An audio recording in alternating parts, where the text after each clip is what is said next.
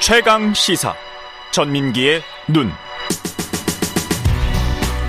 네, 한 주간 화제 이슈를 빅데이터로 알아보는 시간입니다. 전민기 한국인사이트 연구소 팀장과 함께합니다. 예, 오늘 네. 고물가 시대에 mz 세대가 살아가는 법 빅데이터로 분석해보는 거죠. 네, 맞습니다. 예, 그 요즘 워낙 물가 많이 올랐잖아요. 2개월 연속 6% 넘는 소비자 물가 상승률인데 이게 보니까 두 달 연속 이렇게 오른 거는 외환 위기 당시 1997년 12월에 6.6%, 1998년 11월에 6.8% 이후 23년 8개월 만이더라고요. 그렇죠. 이게 뭐 모두가 어렵지만 특히나 이제 지갑 사정 넉넉치 않은 mz 세대들이 음, 이 시기를 나름대로의 어떤 노하우로 노하우가 좀, 있습니까? 네, 좀 예. 버텨 나가더라고요. 사실 노하우라고 해봤자 뭐 결, 궁극적으로는 덜 쓰는 건데 그렇죠. 네, 예. 그런 거 좀 알아볼까 합니다. 빅데이터로 본 분석 결과는 어떻습니까? 이제 고물가. 소비 연관어 자체가 보시면은 이제 포인트라는 키워드도 있고 이제 아, 포인트. 포인트 많이 활용하고요. 그다음에 뭐 자린고비라든지 인플레이션, 가격, 지출, 뭐 가성비, 투자, 경기 침체 이런 단어들 보이거든요. 그러네요. 예, 이런 것들로 해서 오늘 좀 이야기 풀어가 볼까 합니다. 어? 포인트, 예. 자린고비, 예.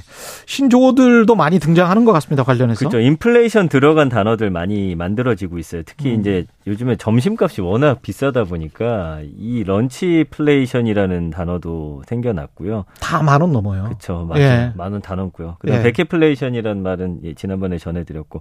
그리고 이제 세계적인 인플레이션이 계속되니까 가격 인상 대신에 상품 서비스의 질과 양을 떨어뜨립니다. 음, 이게 이제 스킨프플레이션이라고 이제 스킨프라는 단어가 그 굉장히 질을 좀 떨어뜨리고 예. 이런 단어예요. 그러다 보니까 이제 쥐어짠다는 뜻이 스크루가 들어간 스크루플레이션. 아. 완전히 쥐어짜는 생활을 한다. 이런 이제 단어도 나오고 있습니다. 뭐 어디 가서 보면 한식이건 양식이건 간에 예. 과거에 한 3분의 2 정도 나오는 것 같더라고요. 아, 양도 많이 줄었죠. 예. 그러니까 가격을 급격하게 올리지를 못하니까 네. 그걸 한 양을 좀 줄이면서 비용 감소를 시키는 것 같더라고요. 햄버거에도 양상추가 안 들어가고 처음 보는 초록잎인데 뭔지도 모르고 저는 아, 먹었어요. 처음 보는 네. 초록잎인데, 예. 이게 지출을 그래서 아예 안 하는 방향으로 챌린지 같은 게 유행을 하고 있습니다, 지금. 그러니까 젊은 세대는 이거를 함께 챌린지화 해가지고 이게 그나마 좀 즐기면서 하는 그 거예요. 맞습니다. 바로 예. 그거예요. 무지출 챌린지라고 해갖고 그러니까 신자린고비죠. 그러니까 고물가에 맞서서 돈을 그냥 아예 쓰지 않겠다. 예, 그래서 하루 지출 0원을 이제 목표로 해가지고 하는 말이 등장을 했어요. 원래 이제 경기 좋을 때는 욜로나 플렉스를 사실 mz 세대가 외쳤었는데 인생 뭐 한 번 살지 뭐 몇 네. 번 사냐. 그래서 네, 워낙- 그렇죠. 뭐 맛있는 거 먹자. 이게 그쵸. 연로였는데 플렉스 하면서 예. 예, 돈을 팍팍 쓰고 근데 이제 무지출 챌린지로 바뀐 거예요. 뭐? 예, 네. 무지출 챌린지 어떤 거를 합니까? 그러니까 아예 뭐 걸어 다니거나 걸어 다닌다. 예, 그리고 자전거 타고 다니고 아. 음.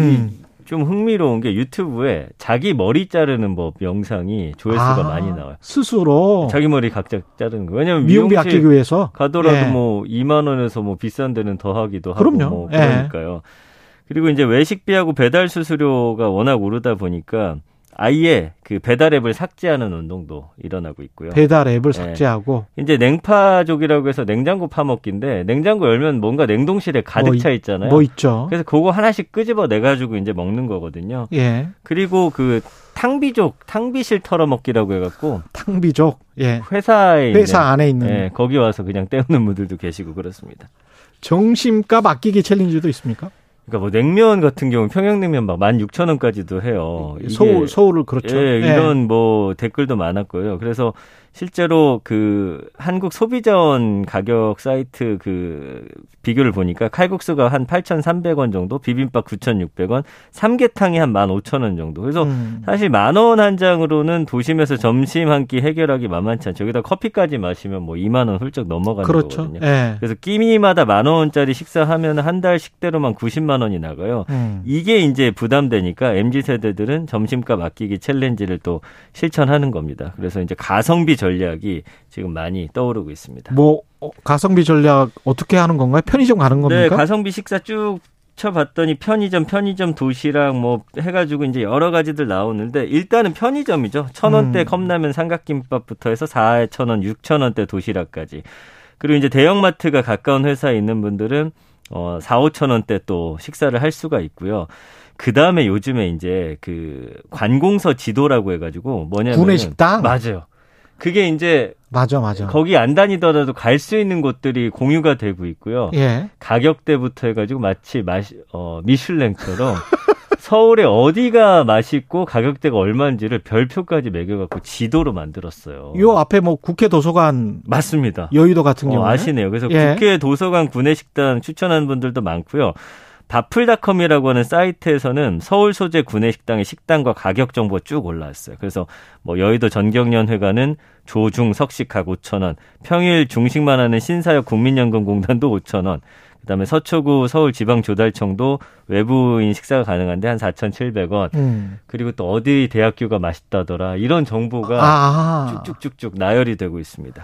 그냥 짠테크를 하는 거네요. 정말 짠테크를 하는 거네. 예. 그러니까 요즘에 이제 짠테크라고 해가지고 이제 짜다와 재테크의 합성어인데 그 돈 모으기가 쉽지가 않아요. 그래서 26주 적금 같은 거. 이 지난해 12월에 이미 천만 계좌 26주 적금? 예, 카카오뱅크가 만들었는데 보통 이제 적금 가입 기간이 1년 이상인데 양 6개월간의 짧은 가입 기간이 특징이고요. 연령대별로 보니까 30대 이하 고객이 70%가 넘더라고요. 그 다음에 이제 걷기나 설문 광고 시청하면은 포인트를 주는 그런 앱이 있어요. 아. 돈처럼 쓸 수 있게 이런 것들 하고요. 그다음에 만보기 통해서 뭐 또 돈 재밌게 해갖고 또 뭐 한 100원씩 쌓이는 그런 앱도 있고요. 갓생 살기는 뭡니까? 갓생 살기. 그러니까 갓생 살기는 뭐냐면은 음, 신을 뜻하는 갓과 생이 합쳐진 말이에요. 부지런하고 타의 모범이 되는 삶. 미라클 모닝 같은 것들. 아무래도 현실이 좀 좋지 않다 보니까 열심히 살아야 된다. 아. 나 자신을 발전시켜야 된다. 미라클 모닝. 예. 예. 그리고 뭐 이런 거 운동 열심히 해서 미라클 모닝 검색하면 보통 한 4시 5시에 일어나요. 자기 개발하고. 뭐 하는 겁니까? 그렇게 일어나서 빨리 책 일어나서 읽고 그다음에 책 읽고. 어. 뭐, 뭐 자격증 따고 운동하고. 운동하고. 예. 오운환이라고 해서 오늘 운동 완료. 이런 해시태그 하면 엄청 많고요. 예. 미라클 모닝도 120만 개 이상의 글들이 있습니다. 살기 힘드네. 예. 정말 살기 힘드네요. 예. 김혜영님, 탕비족은 너무하네요. 유유. 예. 아카시아 꽃님은 티끌 모으면 큰 산입니다. 이런 말씀하셨습니다. 참 슬픈 현실입니다. 예. 지금까지 전민기 한국인사이트 연구소 팀장이었습니다. 고맙습니다. 감사합니다. KBS 1라디오 최경련의 최강사 1부는 여기까지고요. 잠시 후 2부 이준석 국민의힘 전 대표 만나보겠습니다.